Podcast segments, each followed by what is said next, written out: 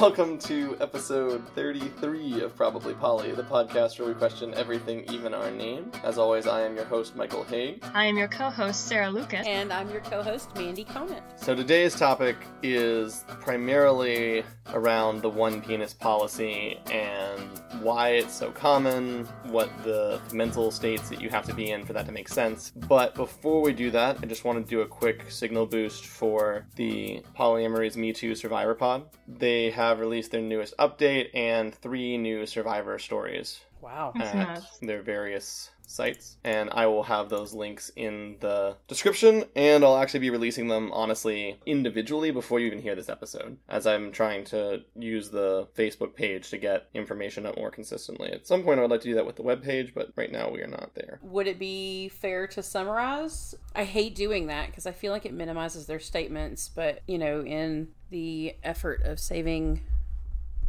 some time, since you're going to post the links anyway. I haven't actually had the chance to read all of them. I read the update announcement. I've only read one and a half of the three stories. Okay. And I don't think that there's anything so far new and relevant to the point of summary in the new stories. I think you should read the new stories because they go to pattern, they go to reason. Reiterating what's been said already. Well, not just that, but anytime you're trying to understand why something is working the way that it is, the more data mm-hmm. points you have, the easier it is to see that come out. So they're they're all different. They're all completely unique experiences that are relevant and important. Absolutely. And of course, these people deserve to be listened to as much as the first group that was recorded as well. And a lot of what this sharing is about is about validating their experience. So going, well, it's the second set, don't bother reading them. Like, no, like go read Right. them. No, yeah, no, that's not at all what I'm trying to do. I just wanted to know if there was any. I didn't mean to say you were trying to do that, but I was trying to respond to the so it's more of the same. It's not more of the same. It is different,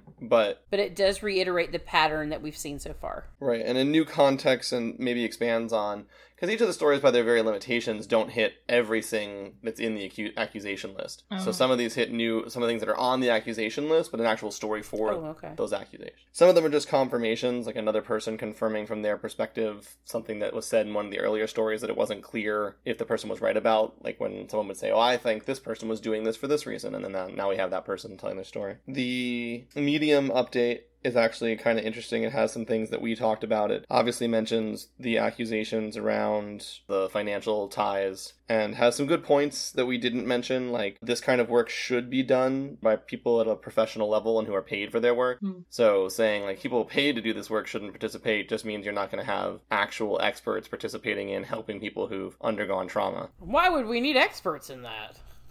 yeah, that's that's a ridiculous Yeah. position, so I agree with that claim. They also did something that I thought was really fascinating in the sense that we made an episode that we didn't end up airing that we're gonna make again, and we have often said the same concept, which is we don't like moralized language. Good, bad aren't interesting to us because when you start calling people good or bad, you end up spending a hundred hours debating what counts as good, what counts as bad, and getting that discussion, and it's really not productive and it doesn't get to the point, which is is the behavior harmful? Right. Mm. And the only thing I really care about is if people are being harmed or helped. Is the behavior healthy or unhealthy? Is it harmful or beneficial? That's the only thing that matters. It doesn't necessarily matter that the person who's doing it isn't doing it intentionally or badly. If the person they're doing it to is being consistently harmed, that dynamic's got to go. Mm-hmm. They got to separate. It has to be changed. Something has to change. Right. It's not a blame game. It's just Just is. this cannot continue. right. And they Yeah. they wrote a section about the same thing where they were using the line harm versus abuse. And this is one I hadn't really thought about because a lot of times I'll say this when I'm talking to people. I'll say something like, "This sort of behavior is abusive." They'll freak out and be like, "Well, I don't think this person's really abusive." And I'm like, "I'm not saying the person is. I'm saying the behavior is."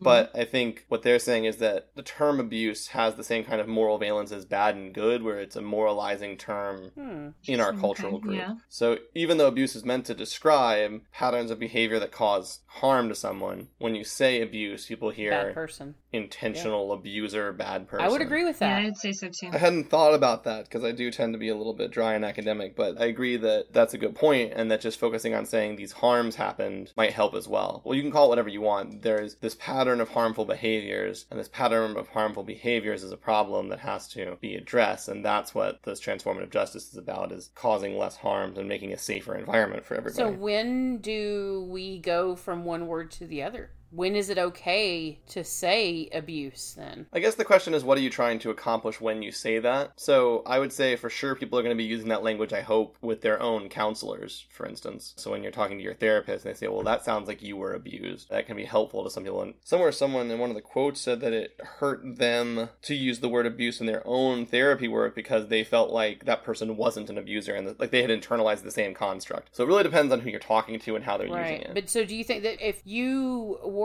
the victim of harmful acts or abuse, do you think that if you go to a counselor and you use the word harmful acts or harmful behavior mm-hmm. or consistent harmful behavior, in your opinion, do you think that that's downplaying abuse? I'm trying to find because this has been something relatively new in my life. I'm trying to mm-hmm. find the line of where that becomes the other word because I do see when you use the word abuse, all of a sudden it's dark and veiled and dun dun dun. So I'm afraid that saying harmful behavior is maybe downplaying a little bit. You you see you see where I'm trying to go with this? So this is something we've also talked about a ton, but whenever we say this might just be, we also want to say, but check to see if you're using this to let yourself be harmed in some way.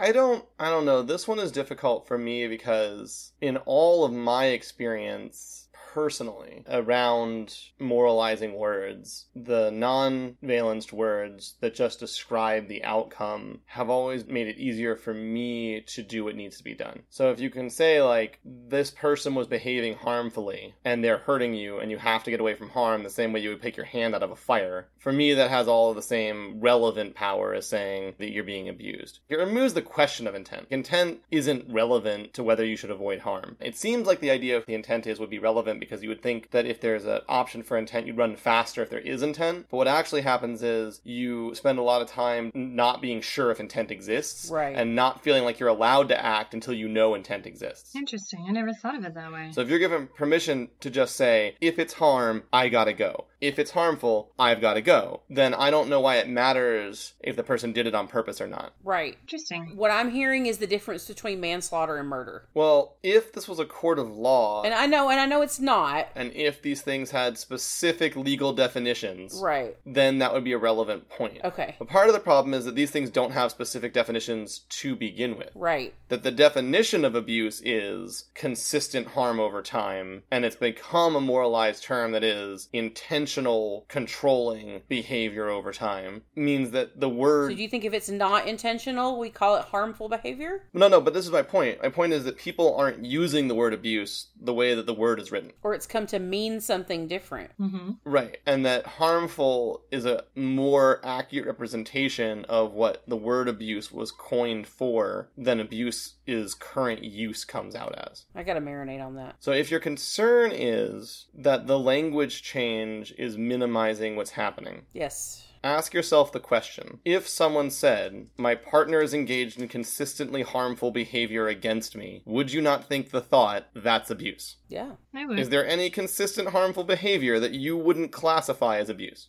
Does the intent have to be there? Well, that's a question for you. My question for you is if someone says, My partner is consistently engaging in harmful behaviors against me, even if they said it was unintentional or they think it's unintentional, would you think that that's not abuse? I think, if I might, um, that the only way I would not classify it as abuse is if they were it was consensual, if it was like a BDSM thing. Everything else, I would say that is abuse, whether or not it's intentional. I have never heard a person in a BDSM relationship codify sentence like harmful yeah. behavior against me. Yeah, yeah, no. They would not say that. They would say, you know, there's pain or masochism involved and I enjoy it.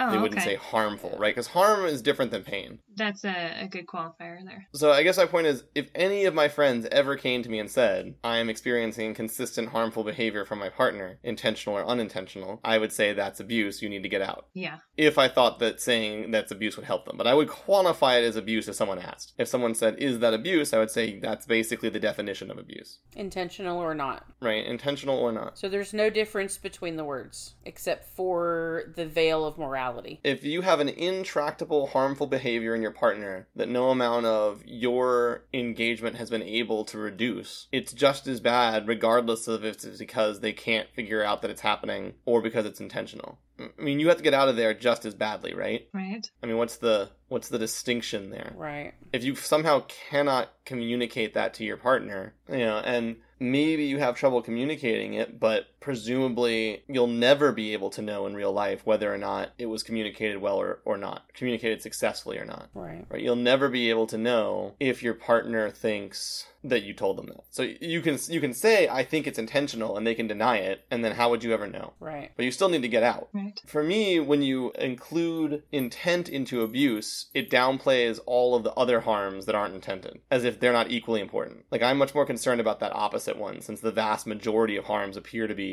at some level, not understood by the abuser. So, the person engaging in the abuse or the harmful behaviors doesn't recognize the behaviors as harmful for many possible reasons. Oh, well, this is how things are supposed to be, is a common one, right? Like, society's taught me that this is how things are supposed to be, so I don't think I'm doing anything wrong. You're the wrong one. Or, you know, not being able to hear it, or you react so negatively when criticized, flying into a rage that the person just stops criticizing you, and so you never even hear the feedback. And so I never knew that they were mad about this. And the person says, Well, in the first year of our dating, when I told you I didn't like your haircut today, you screamed at me for 25 minutes and punched three holes in our wall, so I wasn't about to tell you I felt abused later. Right? It doesn't matter if the person knew, as far as how serious the harm is. So I guess the, the true judge of intent then would be the way that the person causing harm reacts on the back end because I would imagine if somebody was unintending to abuse someone and it was like a hey I, you've been abusing this person or hey you've been abusing me the first thing they think would probably be no I haven't but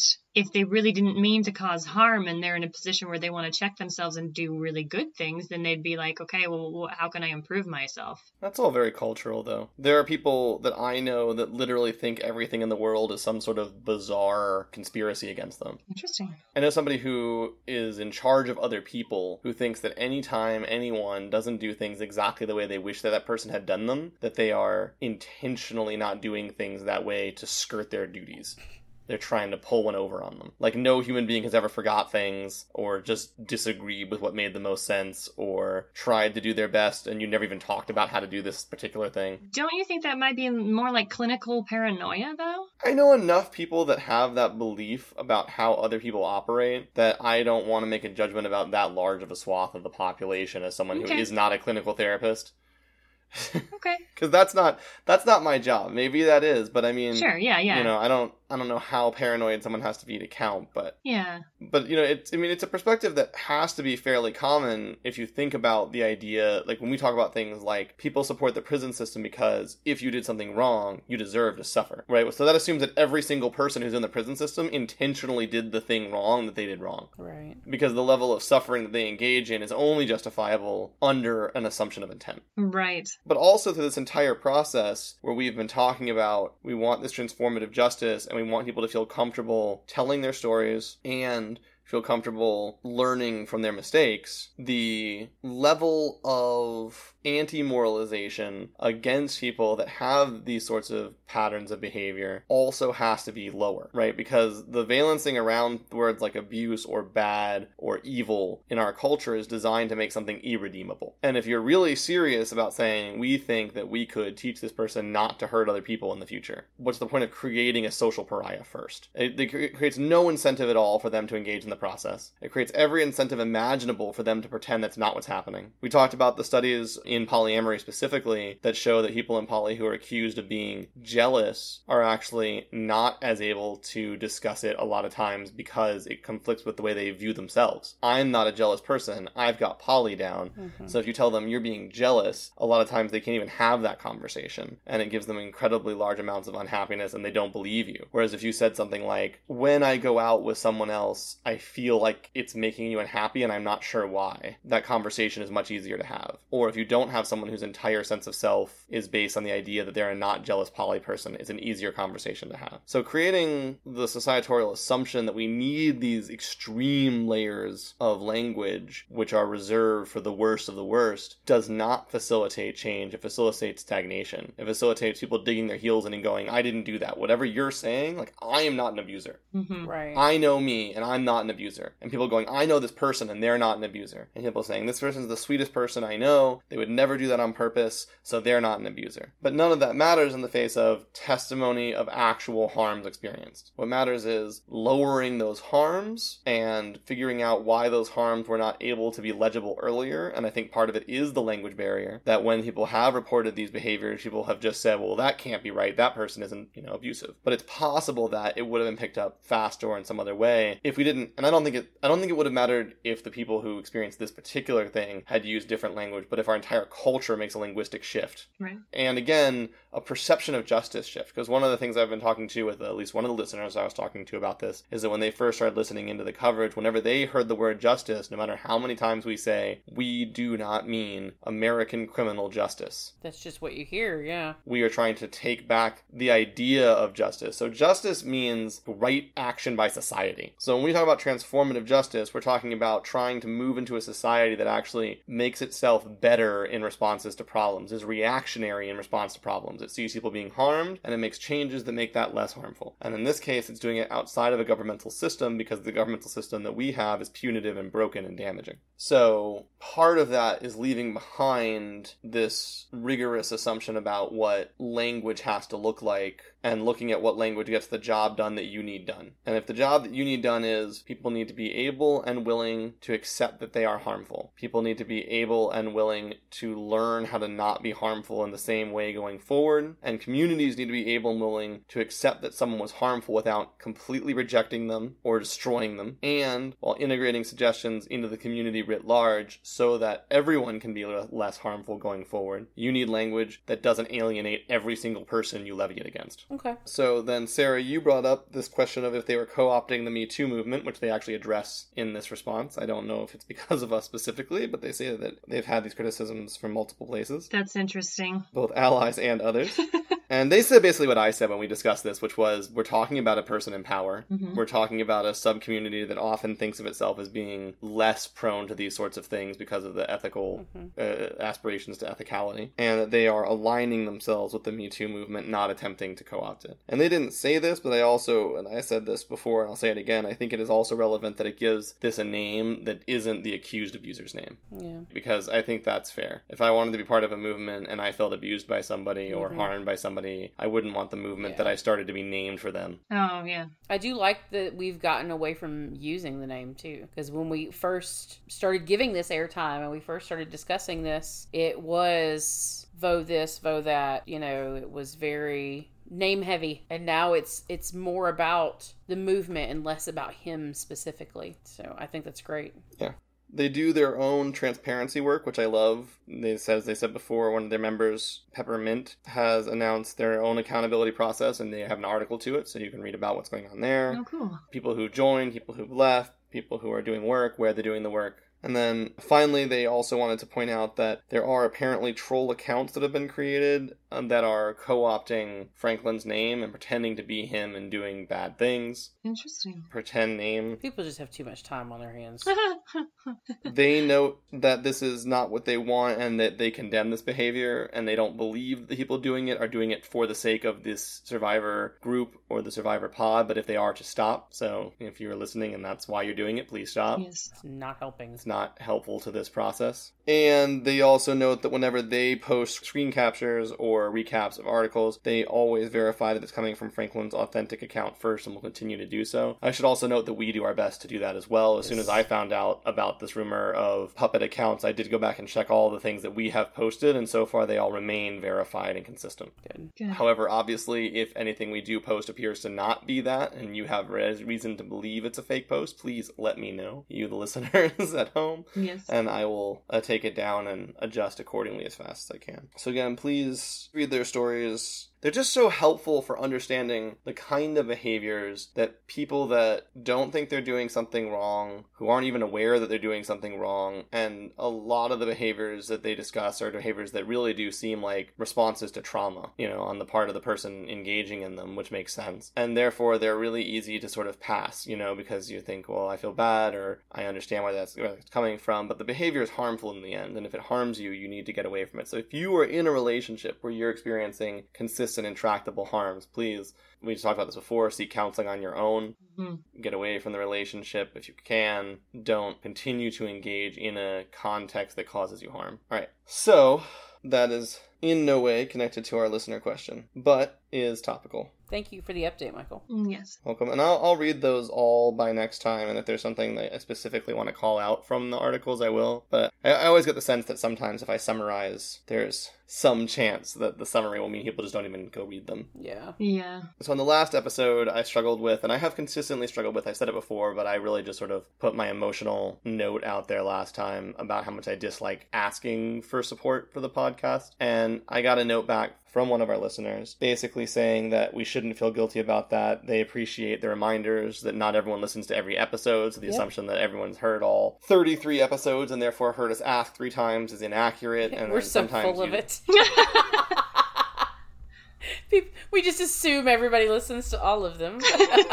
you think you're going to donate and then you forget. So we're just going to keep doing it quickly. We're going to try and talk about what it does and just, you know, be very generous, which is so again, on our website, probablypoly.com, you can donate and literally everything helps. And we talked in the original episode about the, we mentioned it, the, like the ways that create the most financial conversion, which is the more you donate at once, the more percentage of it we get. But really, we're not getting enough donations at that for it to be helpful, if that makes sense. So if you can only donate a dollar, we're still going to get a significant percentage of that, like 70% of that or something. So, you know, whatever you can donate, whenever you can donate. If you can donate in a chunk, that's great. If you can donate piece by piece, that's great. and if you can't donate, please share us. Yeah. Yes. So other people can. Share, like, subscribe, all of those things boost our numbers. Comment. Oh my God. On either Facebook or SoundCloud, if you rate and comment us, that's a huge deal. hmm Yes. And I know that you might not be able to because your account would be public, but you know, if you even have an account that doesn't have your name attached to it that you can rate or comment on. We only have like three comments and four ratings on iTunes or something like that, even though we have a lot of listeners through iTunes. What do the comments and the ratings do for us? I mean, directly with the account, do they do something? Do they bo- boost us in some way? Yeah, so when you're searching, the algorithm does try to like you can search by ratings, for instance. So you Ah. can search like polyamory podcast by ratings, and so our percentage rating can come up. Most sites, I don't know how Apple does it exactly, but most sites do check for the number of ratings, and most people also see the number of ratings and take it more seriously. So if you're scrolling through polyamory podcasts and you see one that has like 500 reviews and one that has three, you just think that's not one that has any traction. That one doesn't have any legitimacy. Mhm. I'm not. I'm going to try something else first. So you have to end up over here. But you know, one of the ways to drive traffic is that. And then I think most people know this, but link if you have control of any kind of web page or if you post things, share our links or post our links. Google aggregates its searches based on how often a link is posted. Interesting. That's the entire algorithm that Google uses. that. It just sees how many times other people link to your material. Because the assumption is that if people are linking to it, they really like it. So actually copying and pasting the link into, you know, a Facebook post or into a link list of resources if you have polyamorous resources onto your blog, whatever. All of those things increase the visibility that we have on the internet and our presence and the way people find and see us. So, what is our listener question today, Michael? They wrote And they is anonymous, correct? They is anonymous, yeah.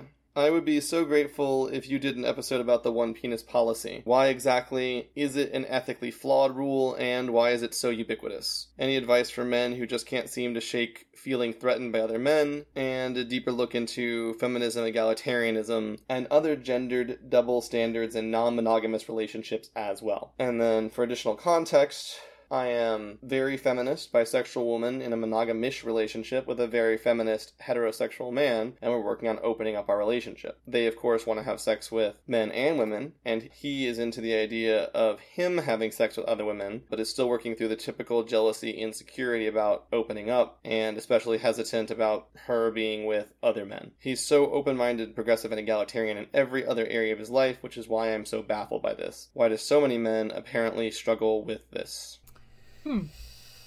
So, when I first went, hey, like this is a thing, and this we could do this, and this is amazing, we didn't know the P word yet. Mm-hmm. You know, we just did what felt right. And we didn't have a one penis policy because I definitely dated a, a penis after my relationship with the female ended. We always looked at it from a goose and gander perspective. Mhm. That's just kind of always helped me too when I did get into relationships later on where there were twinges of jealousy and I felt like maybe I wasn't okay with something that was going on. I always kind of turned it around and went, okay, let me put the other shoes on.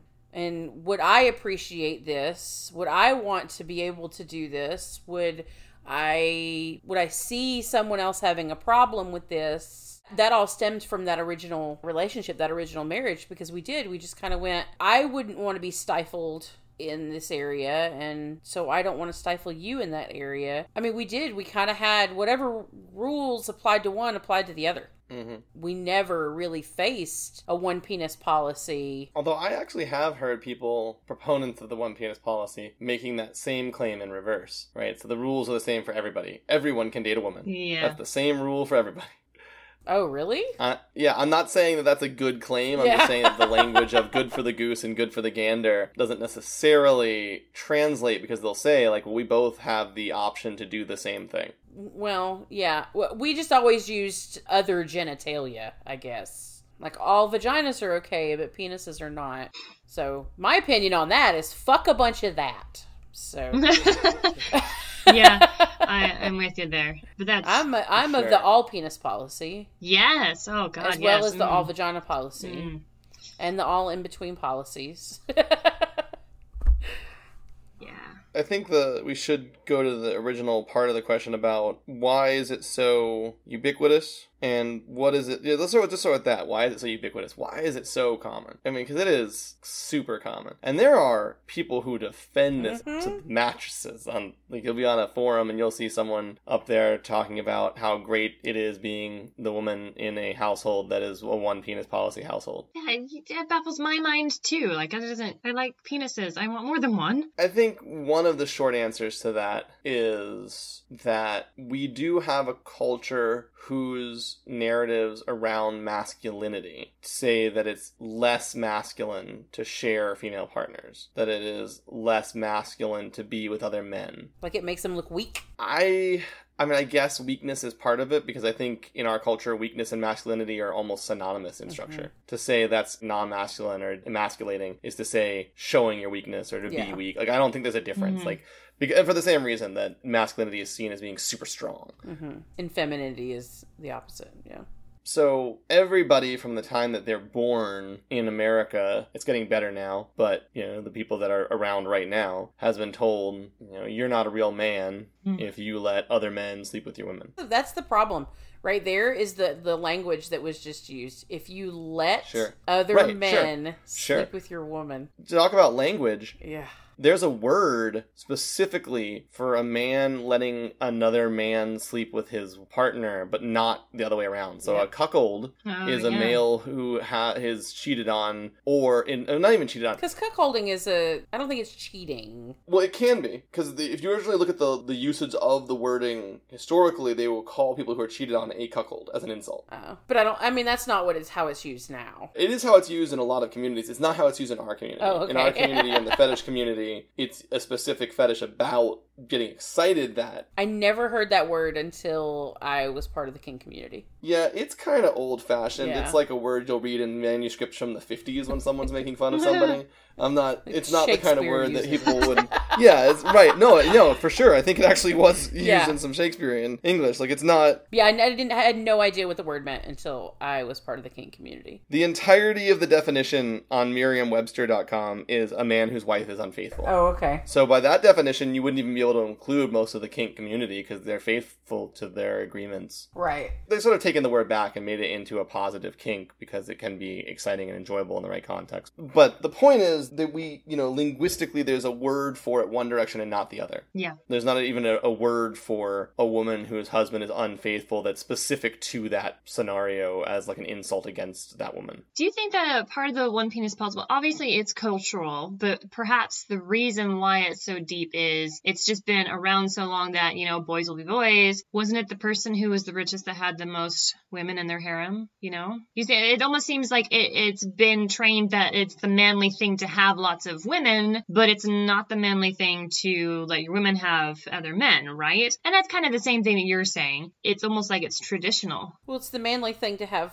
more women because, you know, we're property. Exactly. Right. The more women you have, the richer you are in whatever instance, and women aren't allowed to own property. so then, with the listener's question here, being that she and her partner are both so very feminist, why it would come up? Is it just that it is just so ingrained in us as Western civilization that even if we don't feel consciously that women are property, it's still so ingrained that they have some sort of an objective hmm value and that that's really what it is? Yeah, I think it does. And it has to do with the hit on their masculinity if they can't keep their woman happy. Right. It just feels like like that answer is almost so plain that I feel like there's something that's missing there, particularly with someone who is feminist and woke in that regard, if I can say it like that. Yeah, I don't think it is plain to say that it is cultural programming at the deepest and most consistent levels. Okay. I think that that's, in a sense, profound to say that it can be so pervasive that you can't even perceive it. Yeah. The most strong taboos are the ones we don't even talk about. Mm-hmm. So, yeah, I think what's going on is cultural programming. But on many levels, Mm-hmm. for many reasons. And many layers of elements, yeah. Yeah. Right. Obviously, there are all sorts of things like we're also told that women are less valuable the more sex partners that they have. Right. Yes. Yeah, I forgot Yes. about that. You've got whore complex, the slut complex. Yep. And importantly, really importantly, we're told that women don't count. And I mean that across the board Mhm. for everything. But specifically, women don't count as sex partners for women. Yeah. We're Yeah. told that a lot. I didn't think about that dynamic. And that's such bullshit. Yes. So, a woman's value doesn't go down in these scripts when she's with other women. She is not more dirty or with more people. And of course, it, and it depends on who you ask. If a woman has been with other women or multiple other women, she's almost elevated. That's what I was thinking too. For sure. And a lot of people will say that you're still a virgin until you have PIV sex. Right, until penetrative. So that people will say, oh, that person's still a virgin. so you've got all these layering and layering of scripts, right? So you have a woman being with multiple men lowers her value. You have a man letting another man be with the woman that he's dating lowers his value. So across the board, everything that this person has been told since they were born in every fiber of his being says, Hmm. if you participate in a relationship, so when I, use, when I say let here now, I mean basically don't break up with or walk away from a relationship. Because getting, Yeah. quote, cheated on is one thing. But when I say let, I mean willingly participate Mhm. in a relationship where your partner can be with other men. You have no value. Your masculinity has plummeted. Yeah. And so, even if this is something that that person doesn't say or even think at a conscious level, that doesn't mean that it's not ingrained in them at a subconscious heuristic level. Right. So, when you say, I'd like to be with another man, he just feels terrible. And he doesn't have to know why. He just knows that he feels terrible and that that's terrifying and he doesn't want to participate in that. hmm Men don't want to stop and identify what it is that's creating that feeling or admit that they have that feeling, even. Right. Yeah. People don't. Well, he must be admitting he's having some feeling because he's saying, I don't want you being with other men. That makes me uncomfortable. I don't know. But he's not stopping and going, let's figure out why.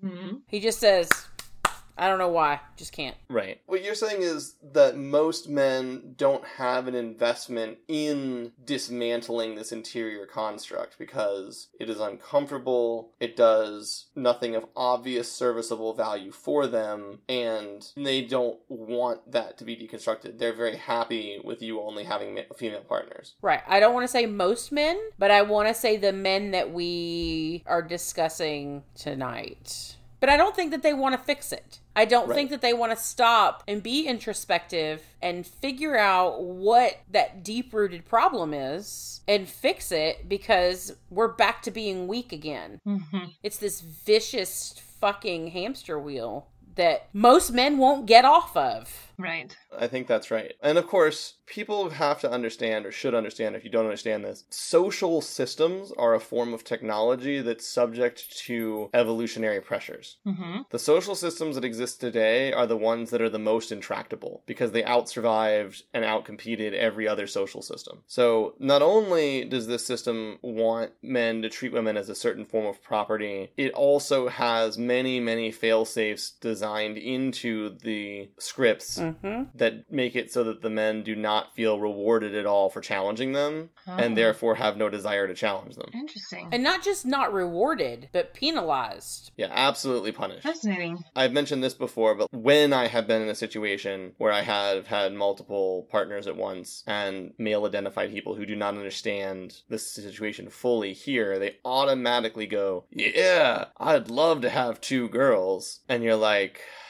they date whoever they want that's not me. And then they're like, What? What? You allow that shit? yeah. yeah. So I just ah. The thing is you get huge accolades as a guy for being the kind of guy who has multiple poly female partners Yeah. and then you lose huge social accolades for being the kind of guy whose partners go on to have other male partners so being a heteronormative person gets a default cultural status being a male who has multiple females gets additional cultural status Mhm. but as soon as that is a actually treating those people as human beings with equal rights who have the option to be with other male partners, your social standing plummets. Yep. God, why is our culture like this? I shouldn't ask why. It's just like it's it's upsetting that this is what we've been trained to do Yeah. in a time that we can't even remember thinking. Sure, I mean, as we've mentioned many times, if you just look at the plot of any movie, Any. rom com, Any, any, any, just all. Mm-hmm. I think the entire plot of like 90% of every plot ever is men competing over a woman's undivided attention. And it has to be undivided. Absolutely has to be undivided. Mhm. And women only having value within a relationship. And what the funny thing is, you say, Michael, that you get that response, like, oh, it's awesome. Whereas on the flip side of the coin, if I say, yeah, I have four male partners and a female partner, they're like, four men? Ugh. Yeah, I didn't even think about that. How do you even, like, Yeah, I actually have gotten that a couple times too. I I'm like a pariah. I'm like, it's just, it's like, yeah. Hmm. All right, so I think we got sort of the why it's common. I think we can move that into the why is such a policy unethical. Because goose and gander, god damn it.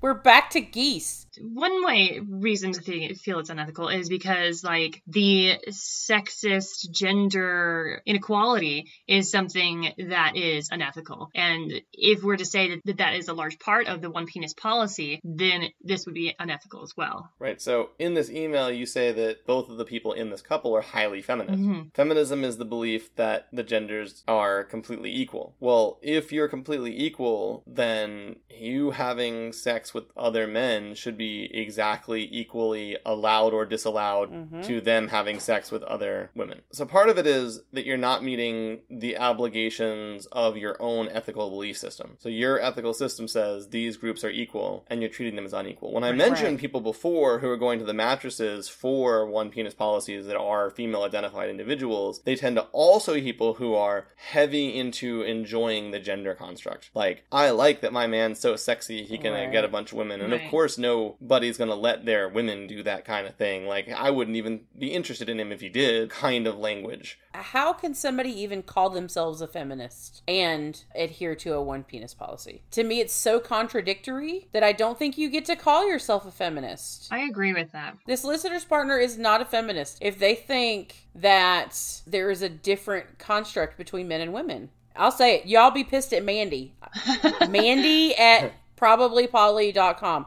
Like I, it just it is. It's a complete contradiction and I really think that the partner needs to reassess what it does mean to be a feminist because they are not. If this is if this is what they believe is the right thing to do. Right. So if they believe open relationships, non monogamy, and polyamory are the right way to be, and they believe in feminism, then they cannot believe that you should have a one penis policy. Yeah. I'm going to say yes and challenge me. I agree that that would be true if all of our conscious beliefs were coordinated with our unconscious beliefs. Okay. So obviously what you have going on right now is you have a person that I'm going to give them the benefit of the doubt because it's just more useful. Obviously if this person's just trying to manipulate you into getting a threesome or something then that's no good. But let's assume and give that person the benefit of the doubt and say that they don't know why it's so terrifying. Mhm. Right, and that's when you they need to go back and reassess why they call themselves a feminist. What I was going to say though is I think a lot of people think that you shouldn't have to do something that terrifies you. Amen. You're right. A lot of people think that, and I don't understand that. Yeah, sorry for those at home that cannot see my face. She made very That- startled, confused face. that was mind blown, Mandy, right there. Yes. really? You don't? Th- I mean, a lot of people. No, no, no. I, I, I mean, there are, but I don't like you. You can't. There's no change unless you're uncomfortable. yeah, like how do you live? That's what I don't like. How do you live your life? Like how do you There's, there's absolutely no change without discomfort. Yeah. Your life can't progress. Let let's uh let's back off of the we need and love pain modality for a minute because we might, we might lose a lot of people's agreement on that clause. But Not necessarily pain, but discomfort. when you exist in a privileged position, dismantling your privilege Mm, I see where you're going. He's a bitch. Yeah. is going to hurt. Mm-hmm. So if this person is a feminist, they understand male privilege. We assume that they do Yeah, well, you can assume that. They understand the concept that male privilege exists. because I would also assume that a feminist understands. well, you. I'm trying not to bash the listener's conception of what feminism means. Okay. The listener is the one representing their partner as feminist. Okay. right. And from their perspective, this person counts as a feminist. Okay. I think that the listener needs to reread the definition of feminism. Okay, I think you're just being mean for no reason at this point. so, I just.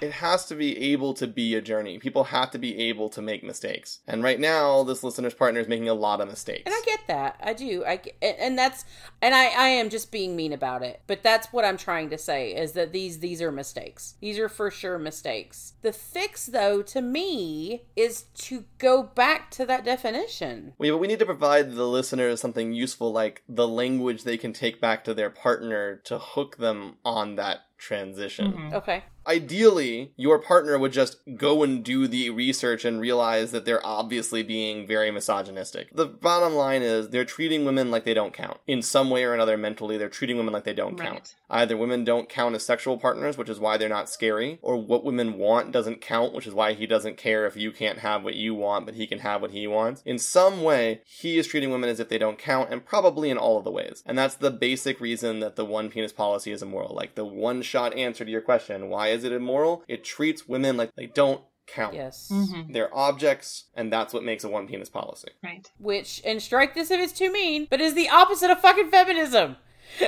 right, which is is in fact the opposite of I feminism. agree. But we did talk about before how my parents' generation of feminism was integral to the actual forward movement of feminism in the next generation, even though they never internalized it. Right. They internalized the logic, but not the actual emotional content. Mhm. And this guy's at that stage. So, what you're talking about is somebody who has internalized the logic, but has not yet internalized the emotional content of the claim. Yeah, that's probably the most accurate description of what's happening. And so what I'm trying to say is, if you think that this person identifies as a feminist, I'm going to go out on a limb and say that he at least is capable of using the language that suggests he understands how power dynamics work. hmm Because I feel like without even that basic mastery of the language, it would be hard to convince anybody that you're a feminist. So, assuming that that is the case, then the claim that they are making is that power dynamics should be undermined and dismantled. And it is obviously a power dynamic to say, in relationships, we should be able to have as many women as we want, but but no other men. I'm the only man. hmm Right. I'm the only male identifying person. I'm the only penis having individual. And so that is where I would go is I would just say like, are you actually a feminist? hmm Do you really believe that everyone is equal and have all the same rights and you have all the same obligations and benefits and duties? Yes. Okay. Do you believe in non-monogamy? Do you believe that people can't be owned by other people? Do you believe that we can love multiple people without undermining our existing relationships with each other and in fact increasing the value of those relationships and the depth of those relationships? You do? Okay. Yes. All right. Then there is zero consistent ground for you to remain on that says that you can date people that have opposite genitalia to you and I cannot date people that have opposite genitalia to me. Well put. But it still makes me uncomfortable and I don't want to do it. Yeah, yeah. So then then you have to ask a couple of important questions. Do you want to be in a relationship like that? I was going to say, my first question is is this worth it? Yeah. Right, yeah. For you, for you, is this now worth it? You know, Yeah. do you want to be in the kind of relationship where you are with someone who absolutely does not think that women and men should be equal and who doesn't feel worse about that than the prospect of going through those negative emotions? Because I'm here to tell you, there are a very slim number of men that, for whatever reason, never had to go through that in the polyamorous community, but the vast majority of us came in with all of these same incredibly painful scripts. And at some point, we made a conscious decision that was to tell our partners, this is gonna hurt like But hell. we're going to work through it. But I'd rather dismantle this in me Mhm. than tell you that you are not a person with the same rights and responsibilities and agency that I have. Amen. Say that again for the folks in the back, Michael. Yeah. I've been there. I'm not going to say I haven't, where I was like, I don't want to say you can't, but I don't know how I would handle being uncomfortable with it. Did you really say that you weren't down for it, or did she only show interest in women? Did it ever present to you where she wanted to date a guy and you were like, uncomfortable? Or did she just she just sought out women, so you never had to deal with it? A little bit of both, I think. So we did talk about it. I like to know what things are happening so I can think about them. hmm So I was like, Are you interested in dating men right now? And she's like, I'm really not. And I said, Okay, well, I want to know if and when you're interested in dating men so that I can process it. Okay, But I realized later that that was a barrier to entry. That that was a way of, in a sense, saying you really can't do this. That if you do this, I'm gonna have to go through all this processing and all this I pain. and you're like gonna have was. to deal with that I with don't me. feel and- like it was. Okay, well, my point is, I felt guilty about it. Yeah. I wanted it to be as fair as possible. You wanted to be perfect and be able to do it all, all at one time. And I was never able to say when you date a guy for the first time, I won't be shaken. You know, I've never been able to say that with that partner. And I have had partners since then date guys, and I've had no problem with it. And I have had partners become new partners, and I haven't had any problem with it. it's the same way for me, Michael, the other way around. So I don't know that that has to do with genitalia, so to speak. Because I have certain partners where it doesn't matter how many people they've dated, every time a new person, I'm a little shaken. Whereas I have Sure. partners where. I don't even care like about you know I don't need, I don't know a, na- I don't need to know a name they don't even have names usually so it's Well, no, I'm, I'm admitting to something in a sense worse here, which is that this partner has dated women, and it hasn't bothered me. Mm, okay all right Now, they've never dated men, so it's a theoretical that it would bother me. But imagining it bothered me. okay that's fair okay. You know and it's something that i've never ended up having to work through. But what what i realized and i kept stating it more and more until i reached a level that i felt more or less comfortable with it was that my internal programmed biases might create a system that made it so scary for them to date a man that it was the equivalent of having a one penis policy but with some sort of moral get out of jail free card. And i felt guilty about that if that makes sense. And so i got to the point where i was eventually like i explicitly routinely from time to time return to this person and say like if you would like to date men you absolutely should you should never not do that because of me I love that you said should and not can, Mm-hmm. just Yeah. for the record. I heart you for that. Yeah. Yeah. Because I just knew you were you were you were saying it. I was like, don't say can, don't say can. Yes. My point is that if you are committed to the feminist ideal, even if you are, I mean, because I am older than a lot of the poly community that I talk to, so I'm old enough to have been steeped in excessive masculinity as a child. So, like, there were no gender neutral pronouns until I was like 20. Yeah. The- Through the entirety of indoctrination in a time frame where any competition to your masculinity was met with fists kind of scenario, you know, like, so I know that I'm buried in that, but I'm not willing to let my partner be buried in that. Yeah. That's really what you should be looking at with your partner, which is say, you know, you want to help them say, I'm willing to work through those emotions with you as you go through them. Yes. That's the difference. That's the difference is the willingness to work on them. But it might also just be the time. It's, I mean, it's not like the very first time I thought about that, I was immediately willing to do that. I mean, it wasn't, no one asked me. Maybe if I'd been asked, I would have Right. said yes, but maybe. But it was scary. It was terrifying. It's much less scary now, again, because I've dated so many people that have had male partners and surprise, it hasn't had any problems. Like, Surprise, you're still just as much a man as you were. I know, right? Yeah, or at least it's no different than dating partners that have female identified partners or non binary identified partners or anything else on the entire wonderful spectrum. So that the person is committed to these ideas and these ideals and these ethics and they care about you and want you to be treated equally, that should be more important to them than their discomfort. Mhm. And as the privilege holding person, they were always going to run into their discomfort while headed towards fairness. Because if you're headed towards fairness and I have all the power and you have less power and we're moving towards the middle, that's all downhill for me, right? Mhm. You know, we consistently make the claim that in fact, and there's a lot of people that make this claim, and it's a very strong existentialist argument for this, that we are better off when we undermine and remove oppression because when we make objects of others, we also have to make objects of ourselves, and that lack of authenticity and that role playing and that fakeness are damaging. That's what toxic masculinity is all about. It's the price that men pay for all of the power that they have. But as humans, it's always easier to be scared of what you'll lose than it is to understand what you're going to get. Like, I don't know what egalitarianism is going to bring me exactly. I have some ideas. It's going to bring the people that I love more freedom and the ability to be themselves. It's going to make them presumably more complete partners and more completely who they are, which is all great stuff. But it also means that I have to give up a bunch of things that I already know that I enjoy, like getting to be proud of being macho or excuses for bad behavior or whatever it is, Mhm. you know. Cheaper bathroom products. Not having to clean the house. You know, whatever. Oh, that, that's such a weird, like, monetary gender thing. Like, I can't believe that exists.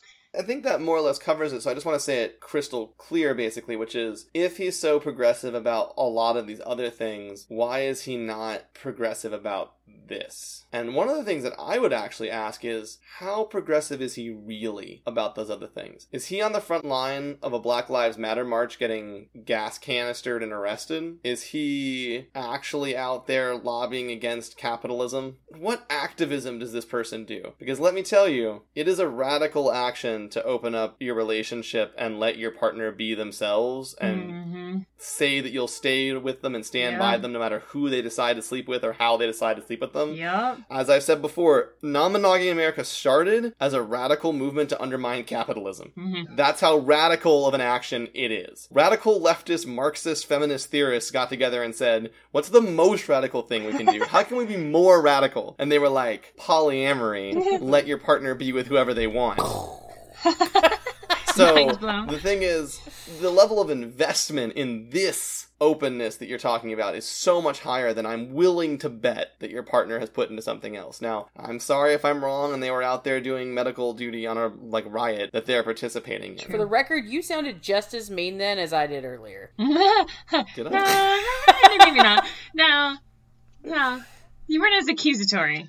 Would now be an okay time to sign off? Yeah, yeah, I know you gotta go. You're Okay. it's like five minutes over. All right. Well, bye. All right. Bye, sir. Okay, so the question was Is this person really that progressive? Do they participate actively, meaningfully, and daily in any of the progressive causes that they espouse? So, if they espouse racial equality, do they participate in Black Lives Matter movements? Right? Because this is that. They're having to have the courage of their conviction every day. Women are equal, people should be able to be with whoever they want. I'm going to be in a relationship where my partner is with whoever they want, and I am going to commit to the emotional labor on myself to work through my difficult emotions associated with that from a lifetime of cultural scripting. And that's a lot more work than I'm guessing they've ever done for any of the other causes that they espouse. So the other beliefs are mostly theoretical in nature. Yeah. Like, I agree with the statement that, as opposed to, I will actually go and attempt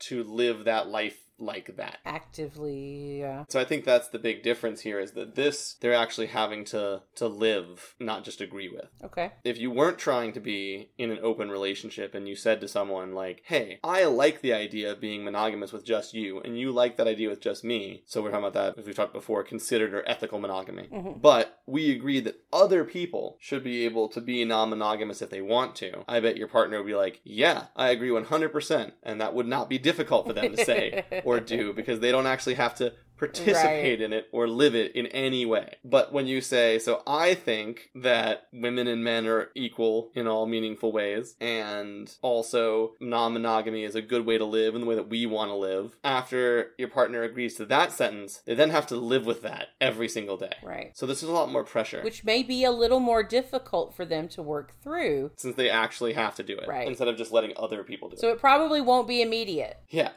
But they should want to work through that because they should want to treat you like an equal in the relationship and like an equal participant in humanity. Right. And the reason that it is fundamentally unethical to not do that is because it doesn't treat you as an equal, which you are, and it doesn't treat you as equally valid as a member of humanity, which you are. And is valuable. So I think that answered those questions, yeah? I think so. So why is the rule ethically flawed? Doesn't treat women as equals to men. Why is it so ubiquitous? We live in a culture that doesn't treat women as equal to men. All men grow up in a culture where women are not treated as equal to men. They're used to treating women not equal to men, even if they don't understand that they're used to doing those things. And they're used to benefiting from all of the ways in which women are not equal to men. Right. And suddenly they actually have to have those ways questioned. They have to fight with them. They have to live with it on a daily basis. And they have to do the internal work to reconcile what they want to believe and the way they want to be seen as believing with the way they actually believe and the way they actually are. And that's a lot of work. it is a lot of work, and we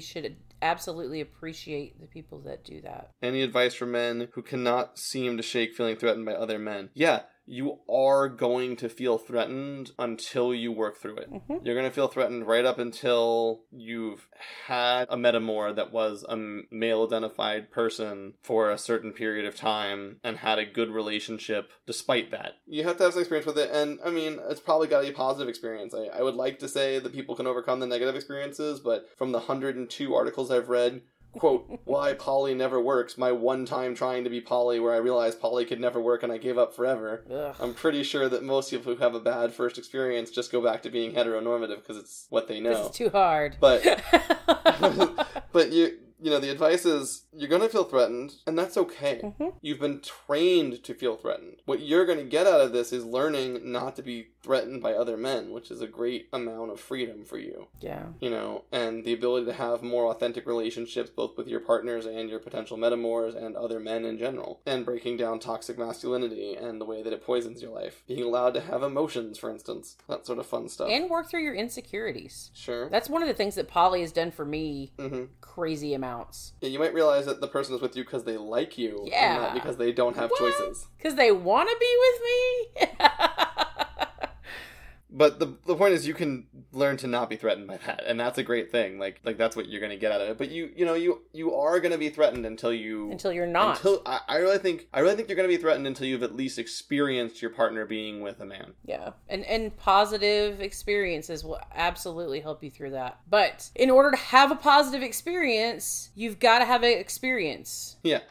It's like when you don't play the lottery, you're guaranteed to not win. If you're a guy out there listening to this and you're going, "Oh my god, this is me." You should absolutely go and talk to your partner and say, "Hey, I realize this is me. Mhm. I realize that this might be hard for me or difficult for me or a lot of work for me, but I want to do that work one for myself to be the kind of person that I can be proud of, but two for you so that you can be treated like an actual human being to my partner." Right. and I'm willing to do that work, and I don't want you to not date someone because you're scared it will upset me. By the way, also don't tell them they have to go date someone so you can work through your stuff, because that's using someone else as an object as well. Or that they can go date somebody. yeah, yeah, don't say I, you can. You can say, you know, you should feel like you have the right and ability to do this if you want to do this. Like, this is what you want to do. That's, that's on you, not on me. But that I am willing to do that work and that I want to do that work and I don't want to see you controlled by my Right. cultural scripting, my internalized mononormativity, my internalized male power thing. my internalized patriarchy shouldn't affect you. My internalization of patriarchy shouldn't keep you from living your life as a complete human being. Oh, that's great. And if you are a person in a relationship with someone who is trying to institute a one of a sexual organ policy, because obviously it's rare, does go the other direction, It does. Then you should tell that person that that's not fair, that that's treating you as an object, and that you care about them a lot, assuming you do, and that you're willing to work through this with them, assuming that you are, and that you're happy to help them with going through this process, but that you are not going to be in a relationship where they get to dictate who you can sleep with. And then if they, it's not okay with them, you should probably break up with them. I know that at least once in every single show I have to say the sentence, and if these things don't match, you probably isn't a good match.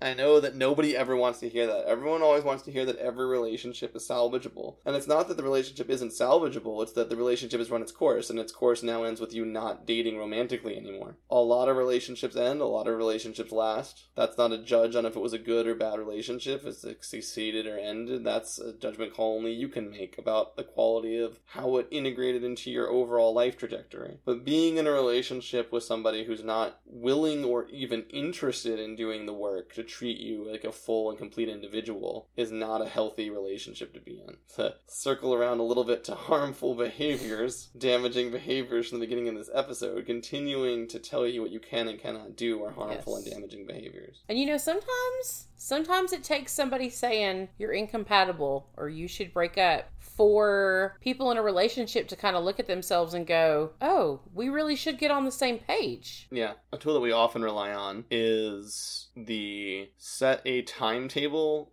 for a benchmark. Mhm. This is going to take some time. It's a lot to overcome, so it's totally fair to say like I'm willing to give you whatever time you want to give them like a month to go research this, read things, think about it, get ready for that and I'll put that time limit and say in a month we'll get together and we'll talk about this again and see where we're at. I'll either say okay, well now I can date whoever I want if I want or we'll say okay, well I'll give you another couple of weeks or we'll do this or that. But it should always be timed and it should always be a time level that you're not going to lose sight of like 2 to 3 weeks for the next time you set a time. Yep. It should never be like we're going to spend 6 months or a year or 2 years getting there. And it should be a time to reassess too, like we've talked about in the past, not a line in the sand. Yeah. You either accept Right. it by December 1st or I'm gone. Yeah. It's let's Right. reassess this. Let's sit and talk about this. You do this in the meantime. Mhm. I'll do this in the Right. meantime. And the, in the meantime, should be like actionable Yes. items. Like you're going to actually read these three books. You're going to actually do this introspective exercise. Something that that's going to move the needle. Because otherwise, it's just going to be three weeks later, and you have the same problems you had three weeks ago, Right. and you're going to set three weeks, three weeks, three weeks, three And they're weeks, just not putting forth any effort. Well, not even necessarily. Not, I mean, they might not be putting forth effort. They might be paralyzed, whatever. But so that's why having the agreed upon action items is so Right. valuable. That you sit down and say, like, in order to call this a deal, there have to be agreed upon actions that have to happen. And then it takes away the decision fatigue when they think about what they have to do. They don't have to come up with it on their own. They don't have to become whatever on their own.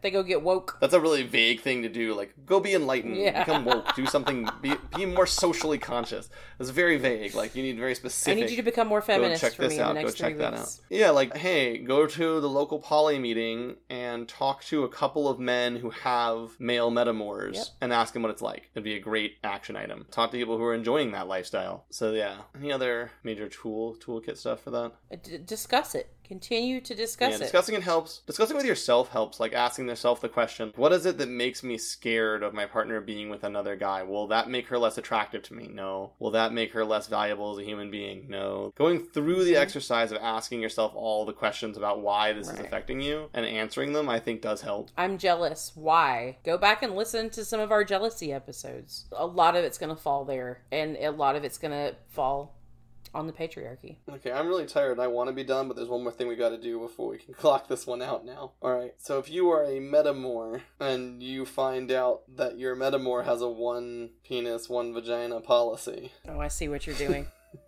Yeah, I said I was going to do Yeah. it. I'm going to do it. going to add that to our list of questions to ask is how you would see this as a metamor. Yeah. What does that look like from that position? So first of all, that is definitely a problem metamor. If I am dating somebody and I find out that their metamor has set a, I guess in that case it would have to be one vagina policy for them, that's a huge red flag about those groups of relationships for me hmm because it tells me that the person that I'm engaged with is willing to let someone set the rules for who they can be with, which might apply to me somewhere, for instance. But I think this is one of those ones that falls hardcore into the dyadic V analysis system, which is I'm not going to tell you what kind of relationship you can have with your partner. Yeah. I'm going to warn you that it looks abusive or harmful, Harmful. It looks harmful. that it looks like it's objectifying to you. Yeah, by the way, there's a good time to use the word harmful because you say abusive, you might be out on your face instantaneously. Yes. It looks like this is a harmful behavior. It looks like it is objectifying to you. It makes me uncomfortable and I'm worried about you because I care about you and I think you're being treated poorly by this other partner.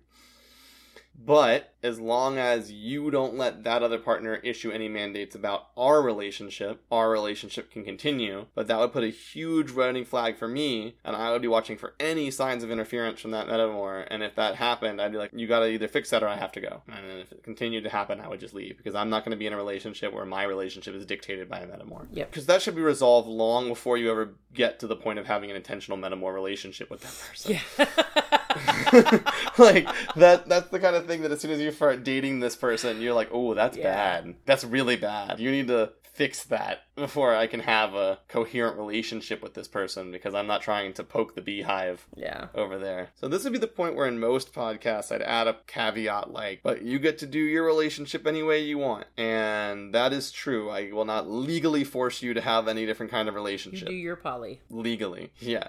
You do you, I guess. no. But it it is objectifying, it is unethical, and it is treating one group or another like they don't matter. And it's some form of bigotry, misogyny, misandry, whichever it is in your group, to engage willingly in saying who your partners can sleep with based on their genitalia. Period. Yeah. I mean, that's And that's a hard like that's a hard hill to die on, but I'm kind of willing here. yeah. I mean, it's our podcast is all about ethics in relationships, and I mean this this uh, is as hot button of an ethical issue in relationships as it gets. And we talked about that, like last episode, we talked about where it could be consensual but not ethical. Here's one of those lines. Yeah. I, I've seen the relationships where there's a consensual yeah. one penis policy, and I wouldn't call that an ethical one penis Not policy. No. What's one of those words where it does it's contradictory? What do you call it? Oxymoron? Oxymoron. Ethical one penis policy. Sure.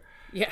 Well, I do have one. So I, this is a caveat I often use, but obviously, if it's a BDSM power game where that's the game, and you understand that it's a game, so you could always opt out of the game, change the game, get a new game, sure. Yeah. If it's a DS dynamic or Yeah. something. Yeah. But But, but then it has to be explicitly that, right? Like it's in the contract. It says this is a DS dynamic game that we enjoy playing. We understand that this is not like a yeah. intrinsic structure about human rights or male and female positions in the world, but instead simply how we choose to engage with each other for our own enjoyment. Right. That's one thing, but that's not the same as actually having a one penis policy. That's a right. game. A kink is not the same as having a relationship. Right. Yeah. Well, and I just always like to throw out the kink distinction because I know there might be people out there who really get off on as a kink playing into gender norms while understanding that gender norms are Right. constructed and not feminist, and that in fact they actually have those rights, which is they're in a sense exercising by having this kink game, etc. So I, I just don't want to. I never want to like that group to get villainized by me saying like this isn't a thing that you could do normally, but you can't do it like if you're seriously going. It's totally okay and not something that's not problematic, and how normal society functions and how everyone's supposed to function, and you're using words like normal or everyone that Yeah. there should be one guy and as many women as there want to be.